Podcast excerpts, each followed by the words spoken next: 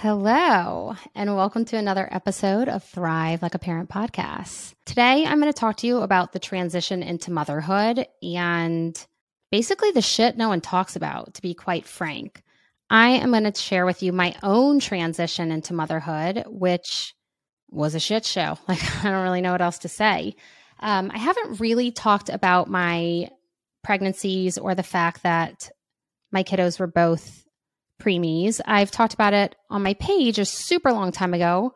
Haven't talked about it here on my podcast. And I know I have said in one of my other ones, that's a story for another day on another podcast. So today I am going to share that and tell you what it means to transition into motherhood and why we don't recognize that it's a goddamn transition like it is. Yeah. I talk about transitions a lot in terms of the sensory system, and I don't think that people truly understand what that means. Okay. A transition means that your body and your brain is moving from one state to the next with different stimuli and different surroundings. So a transition could be a birthday party, yeah, with lots of loud noise at one of those playscapes, or it could be moving homes. It could be moving states, switching schools, having a different teacher. Like you're literally moving through transition moment to moment to moment. But stepping into being a parent and in particular motherhood is quite a doozy that we don't recognize exists. Yeah, we talk a lot about postpartum depression and that topic is more openly discussed nowadays and and really accepted that that's just part of it, you know, that we sometimes feel that depression within our lives. And I don't think that it's very understood why the depression is happening. Why the postpartum depression is happening is because of the transitions. And because of the transitions, if you understand your brain and your body from a sensory level, maybe you can support that brain and body from the beginning rather than just waiting it out and being like, well, this is totally normal that I feel this way. That like that's what they they say. They say that this is totally normal. Yeah. So first and foremost, I think if you are already a parent, you would agree with this. If you are listening in preparation for becoming a parent, no books, no courses, no classes, literally nothing. Nothing can prepare you for parenthood. So I was on bed rest. I contracted from I would, I probably contracted from 12 weeks. Like, I don't even know. I was starting to feel it. I was like, is that a contraction? Like, what the heck is going on? What is that? From about 14 ish weeks. Yeah. And literally till the end. P.S. Till the end. Yeah. Like they didn't stop. And I didn't get to go to any of the courses. I didn't get to go to any of the classes and the Lamaze and like I didn't go to the hospital to learn how to how to change a diaper. I didn't have a baby shower for either one of my kids. Like I didn't I didn't get to do any of that. None of it. Yeah. And I highly doubt that any of those things would have taught me what I needed to know because this is so emotional and physical. The first kiddo you have you feel like that phase is never going to end. You're like, this is, this is my life. I'm drowning. This is my life. And like, it's never going to end. Like, what is this? Like, I don't understand it. Like, can't stop crying or this or that. Like, what is this? Right. The second one, you're like, okay, I got it. It finally, eventually, like that phase will go, oh, I remember this phase. Yeah. But the first one, you're like, fuck, like shit. Like, like, oh, help. Right. So my transition into motherhood was, like I said, a shitstorm. And as I just said, I contracted from about 14 weeks on. When I first got pregnant with Charlie, we went in for our first ultrasound, Jonathan and I, and they were like, oh, You see that avocado? And I was like, Yeah, that's my baby. Oh, yeah, that, there's your baby. Oh, great. Cool. Jonathan, we're having a baby. You see that other avocado? if you fucking tell me I'm having twins, I'm going to hurt you. So like, don't do it. Like that. I don't know what that avocado is, but like, that's not another baby. Right. And they were like, you see that avocado? And I was like, yeah. And they're like, that's not supposed to be there. And I was like, excuse me? They're like, nope, yep, no, that's not supposed to be there. But a doctor can't see you right now. I kind of think you have two uteruses, but a doctor will be in touch. Bye. Uh, what? Huh? Ex- what? Two uterus? What the hell? What? Is that even a thing? Like, what are you talking about? Like, what are you talking about? So, in true Brooke fashion, I went right back to work. I was like, don't Google it. Don't figure this out. Like, we'll talk to the doctor. Just like they said, it's fine. What we thought was going on with me was that I had legit like two uteruses. There's something called bicornuate uterus and this and that. So, basically, as you're developing, there's a septum within your uterus that slowly dissolves and goes away. And when that septum, right, just like the cartilage in your nose, when that septum does not go away, congratulations, you have two uteruses. Now, there are humans who have two of everything. I do not, okay? And I don't have two uteruses, by the way. I'll continue telling the story, but that's what they thought, okay? And a lot of times people have where they get pregnant, but the baby attaches to the septum. And so the septum has zero blood supply, it's cartilage. And so the individual will continue having miscarriages. And so then you go in for a checkup to figure out what the heck is going on and why you keep having ultrasounds. They see the septum, then you have a surgery to get it removed, and then voila, no longer an issue. Well, that didn't happen for me. And I'm grateful that I'd never had a miscarriage, but Charlie did not attach to the septum. He attached to the right place. And I basically had a kiddo and a half of a cavity. It almost was like I was having twins, right? Like there was a septum. And the craziest part was that I contracted on one side of my body, the left. And that's probably why it was so weird and I couldn't really feel it. So, right around we kind of knew I was contracting, but like weren't quite sure. So, of course, I was high risk and they kept watching me. And right around 27 weeks, I go to my sister's baby shower. I fly to St. Louis where Lauren is. And oh, wait, I didn't tell you, Lauren's pregnant too. Lauren's pregnant six weeks ahead of me. Okay. We did not plan this, by the way. It just happened. All of a sudden, I go to the bathroom and things aren't as they should be. Yeah. And at one point, I thought I was even spotting. And we were like, okay, it's fine. Like, if it happens again, like, just keep watching it. So go to Lauren's baby shower and the spotting continues. There's an OBGYN at my sister's baby shower. She comes in the bathroom with me to talk to me. And I'm like, trying to stay calm to keep this damn baby in. But she's like, okay, it's okay. And I told her, you know, the whole backstory and this and that. And she was like, but after Lauren's baby shower, you're going to go to the hospital and I'm going to check your cervix and we're going to figure this out. And I was like, okay. So I'm like sucking down water because the water always helped stop my contractions. Like water was a cure for me for everything, like more than magnesium, more than like anything. And I'm literally handing Lauren the gifts. Oh my gosh, it's been so long since I've talked about this. And I steered, still tear up. Like it was that traumatic. I'm handing Lauren the gifts thinking like, it's okay. Like just open your gifts and, and then we got to go to the hospital. Like just open your gifts. And we did. Like I literally walked into the hospital with heels and a dress on from Lauren's baby shower. And who what happened next was the craziest thing. Um, they checked my cervix that night. They were like, okay, Brooke, you are three centimeters dilated. I was like, I don't, what are you talking? I'm 27 weeks pregnant. Like, what are you talking about? They're like, it's okay. We're going to give you fluids. We're going to watch you tonight. We'll check it in the morning. And they checked me again in the morning and I had dilated another half a centimeter and eh, like everything. They were like, let's go. Jonathan flew in. My dad flew in. My mom was already there from the baby shower. They pumped magnesium in me. I was not allowed to move, get up, pee, anything. And they moved a baby like I don't know, you delivered in this room I was in. So they moved in the baby incubator, let's say, right? Um, turned it on warm. And like, we didn't know if Jonathan was going to make it. Like, they thought that Charlie was coming at 27 weeks. And for me, right, for me, being in a world of only seeing children with exceptional special needs, right? Like, I wasn't surrounded, I, I wasn't a teacher, right? Like I wasn't surrounded by typical developing children. I worked in the damn NICU for so long. And like now we're telling me I'm, I'm about to have a child at 27 weeks. Like I know what can happen at 27 weeks. I know what can happen. 24 weeks is viable. Cerebral palsy and oh, just so much stuff. And somehow, some way, I did not have Charlie that day. Somehow they stopped it. And because the contractions were so regular, that's the day they literally taught me how to feel my contractions. Like, and the day that I recognized I was only contracting on one side.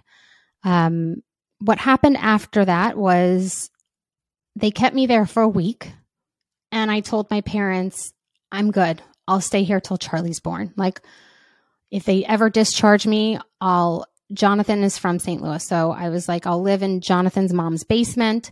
Like, I'm good. Like, we, I'm like, I'm not getting on a plane. Like, I'm not, there's no way for me to get home without sitting up, walking, checking luggage, security. Like, I, like I'll, I'll have the baby. Like, I will. Like, we can't do that.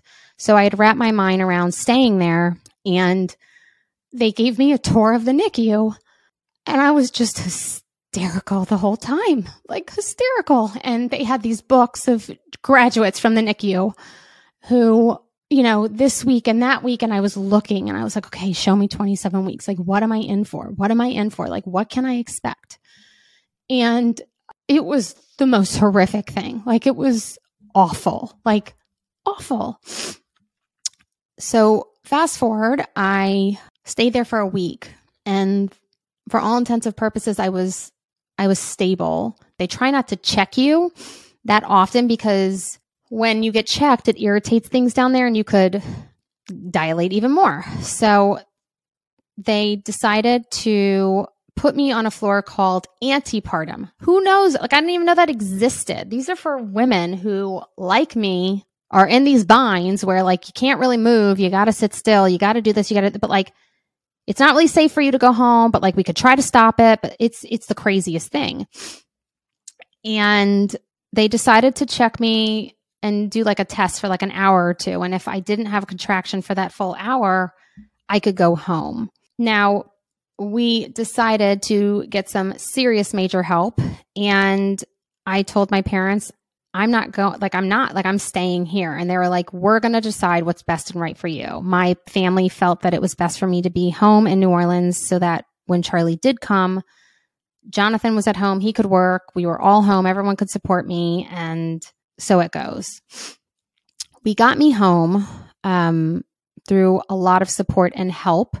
And I went from hospital wheelchair to a car. Like I basically stepped into the car and from the car to the stairs of the plane and from the stairs of the plane to the seat and then from the seat back down the stairs into a car directly back to New Orleans Hospital. And I told my family, I need to keep this baby in. So you guys go orchestrate and figure out how you're doing all this. You just like you direct me, you tell me what's going on. I don't want to know anything. Like it's too much stress. So they did it all outside of my room. I stayed in the hospital in New Orleans for, I want to say two and a half weeks and finally was able to go home. I was on bed rest for another two and a half weeks and then the contractions started coming again. And I could feel them coming, but I could always stop them, no joke, with water. And again, I was on bed rest, right? Like, that's it. The craziest thing happened. I knew that it was getting towards the end, but we clearly didn't know when.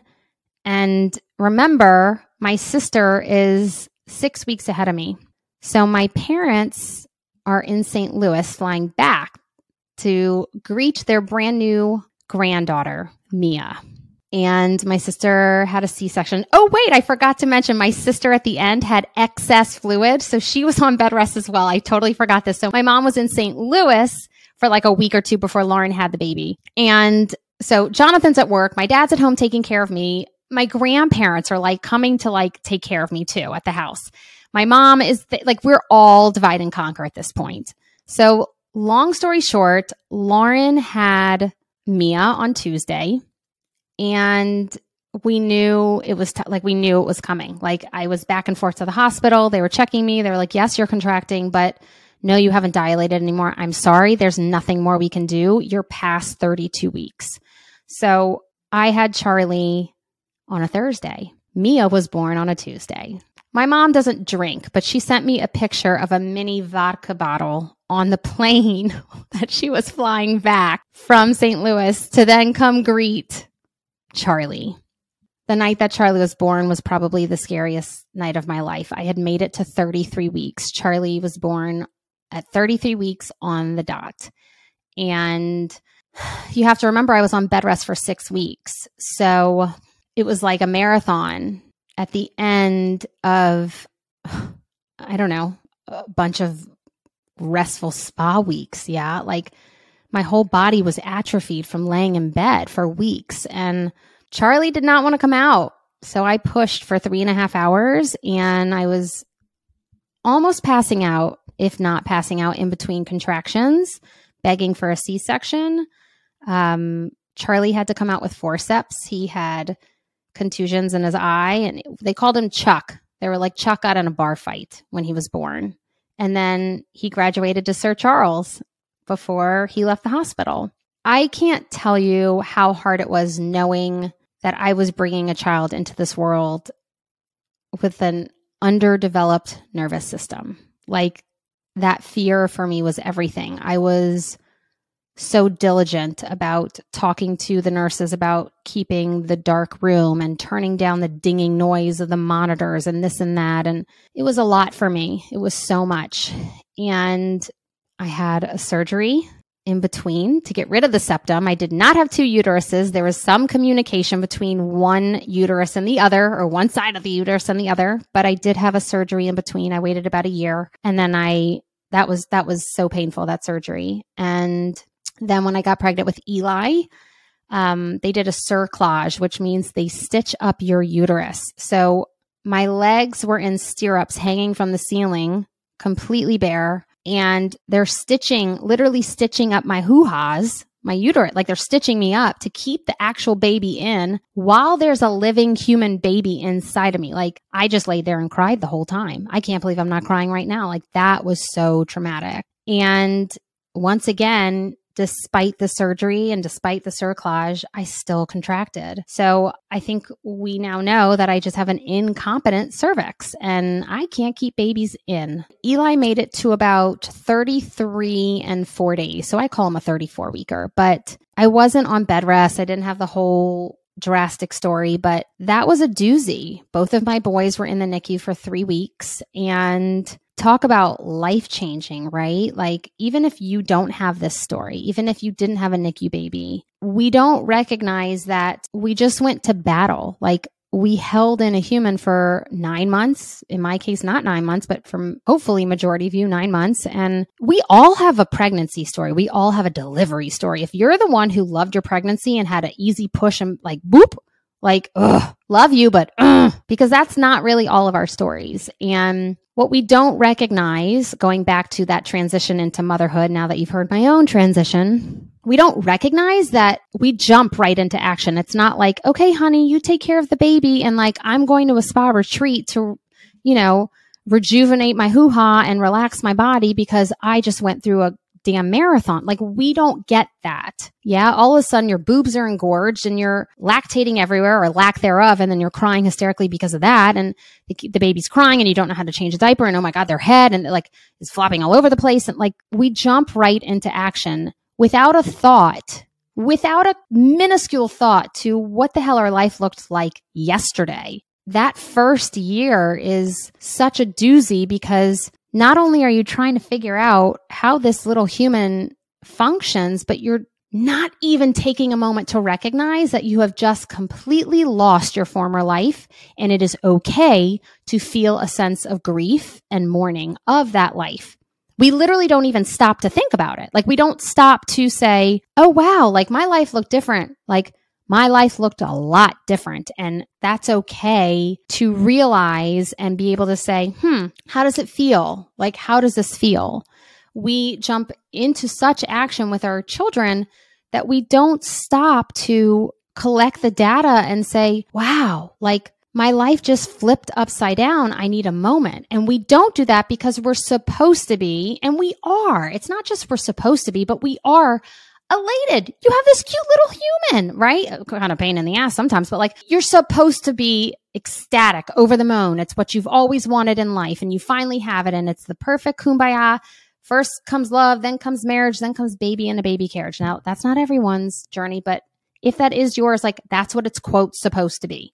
And so if it's anything but that, you feel shame, you feel guilt, you feel wrong, you push it away. Yeah. But like we immediately jump right into action because, you know, I was talking to a client this morning and she was saying, I'm a jack of all trades, but a master at none. And she said, I'm really good at shape shifting. And I told her, I said, I feel that we as women are very, very good at that. We are so incredibly strong and brave and resilient and whatever comes our way, we're just like, okay, all right, sure. Okay. Like, let's figure it out. Let's figure it out. Let, let's do that. Like that portion of our brain is strong as a motherfucker. Like it just is. Yeah. Like that drive, that intuition, that ability to just jump into action. Like we got that. Like we're, we're, we're good. Like we can do this. Doesn't mean it doesn't hurt. Doesn't mean you're not struggling deep down, but like we figure it out. We figure it out. And so when my client said this, I was like, yep, it's more than okay to feel that way because we are, but that's a positive strength, right? That we can jump in and, and, and do what we need to do. Now, if we're showing up not as ourselves, that's a whole different story. We have to take for a moment the time to recognize A, what our body's just been through. I don't know about you, but when I was walking to the NICU every day for the first while after I was discharged from the hospital, I would hold my little cooler full of breast pump milk that I pumped all night long while Charlie was still and Eli was still at the NICU. I looked like I was sitting on a horse while walking. Like it wasn't it wasn't fun. It wasn't pretty. And I'm not kidding you. A nurse one day was like, "Wow, look at you. You're walking a little faster today." I was like, "Oh shit." She noticed like it's that bad. Like, "Oh my god." But it was like it, it I mean, I was ripped inside out with Charlie, Eli, no big deal. Like, whoop, right out. But that wasn't the case for my first one. But we don't recognize because we love these little humans so much and we wanted them so bad. We have nine months to prepare, but like you don't have nine months to mourn the loss of your old former self, your old former life. And this does not take away from how much you love being a parent, how much you love that little human. But your brain and your body has been patterned and so used to living at another space and another time and another disposition. And to not honor that and to not be aware of it or take care of it that's what gets us into the grind. And so many of my parents in Thrive Like a Mother, especially when we stepped into the week of fight or flight, they literally are like, oh my gosh, I cannot believe this. I think I've been living in fight or flight. Either they say their whole life or they say they don't remember when they haven't been living like that, or they say they have been living like that since they had children.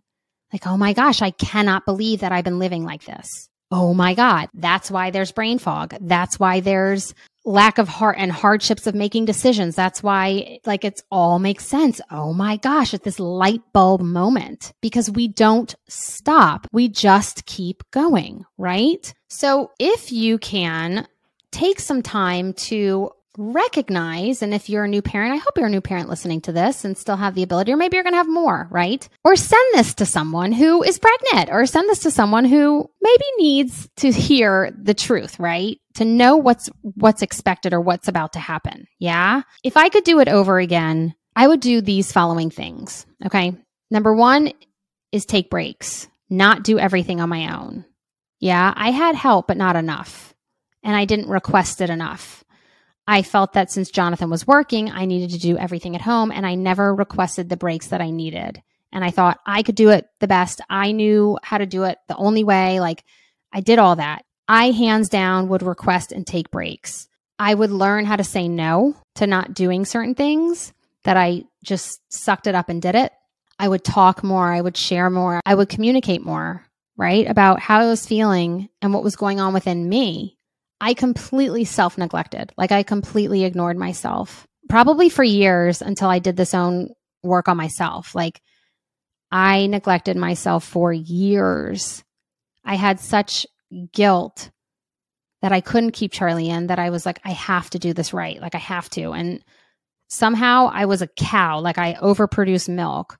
No joke. Like I would pump, and this is crazy, but I would pump and I'd have like 32 ounces every time I pumped. I know that's crazy, right? When I stopped pumping at 10 months, I had 9,000 ounces frozen.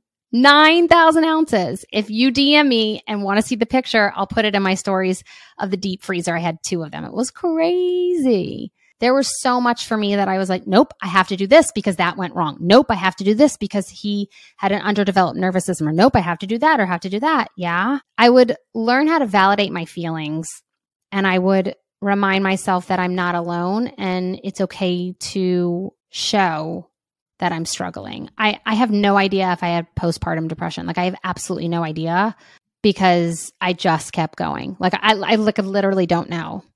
I don't I don't know. Like I just kept forging ahead. Like it was one thing after another.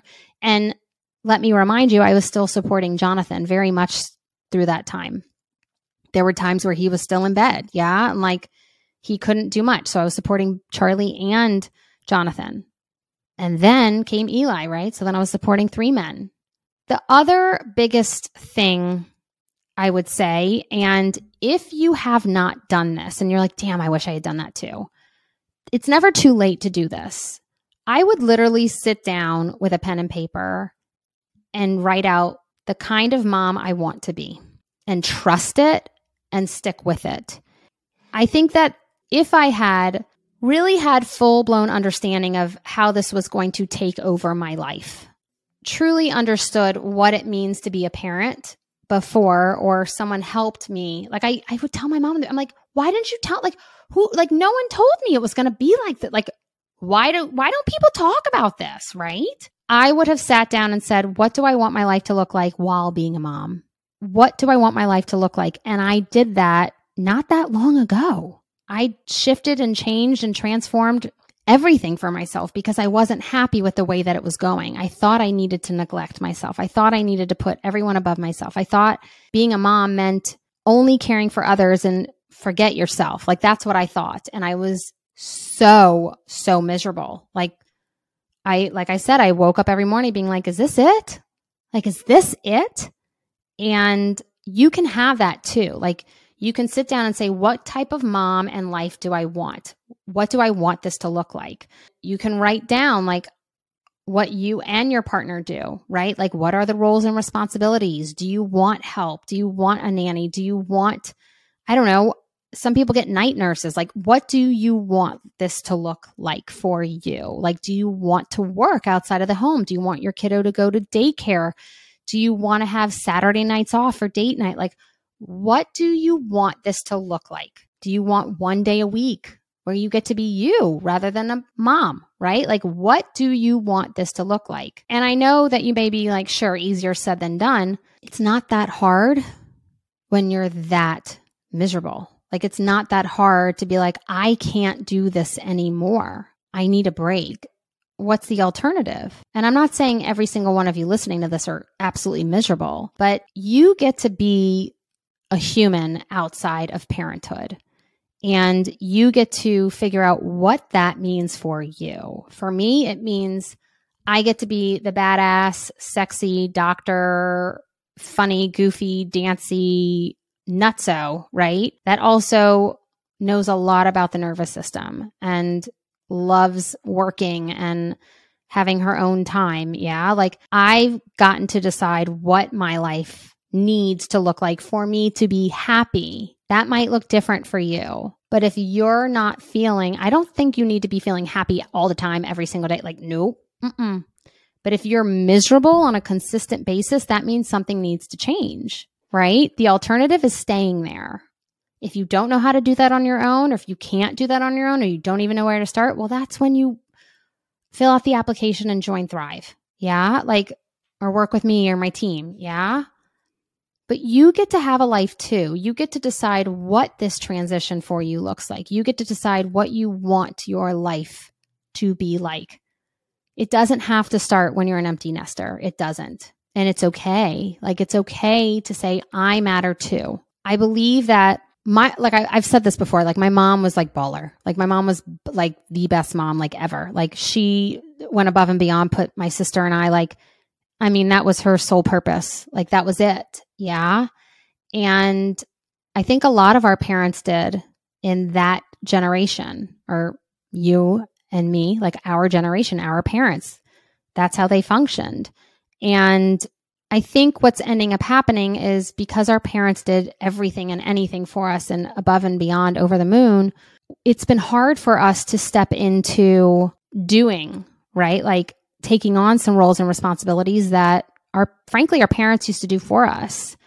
And I believe that by me setting boundaries with my own boys and creating the life that I want has allowed them to step up as individuals. And my children know that when they're done with their plates, like they put them in the dishwasher. They know that when they take their jackets off, it's going to go where it started. They know that when they take their shoes off, they need to put them XYZ. And if you start those concepts earlier rather than us just running and doing and going and doing everything for our kids, it's hard to teach them these skills, but you're going to get those little pieces and moments back for yourself. But again, you have to decide what this parenthood looks like for you.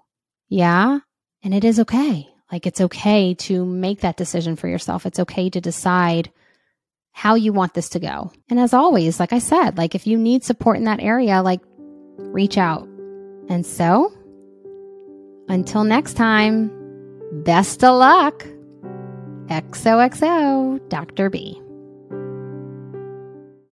Hey, friends, welcome to the Thrive Like a Parent podcast. You know those parents who look like they've got it all together?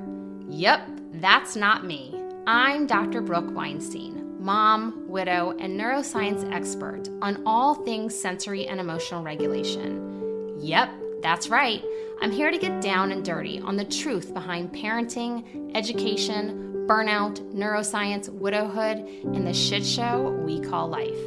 So come join me for conversations with thought leaders, doctors, and women just like you who aren't afraid to speak the truth and help you find that silver lining between the to do lists, shit shows, and chaos of parenthood. If you are craving the answers to finally find that sweet spot between chaos and calm, pull up a seat and listen in as I take you from burnt out and surviving to finally thriving.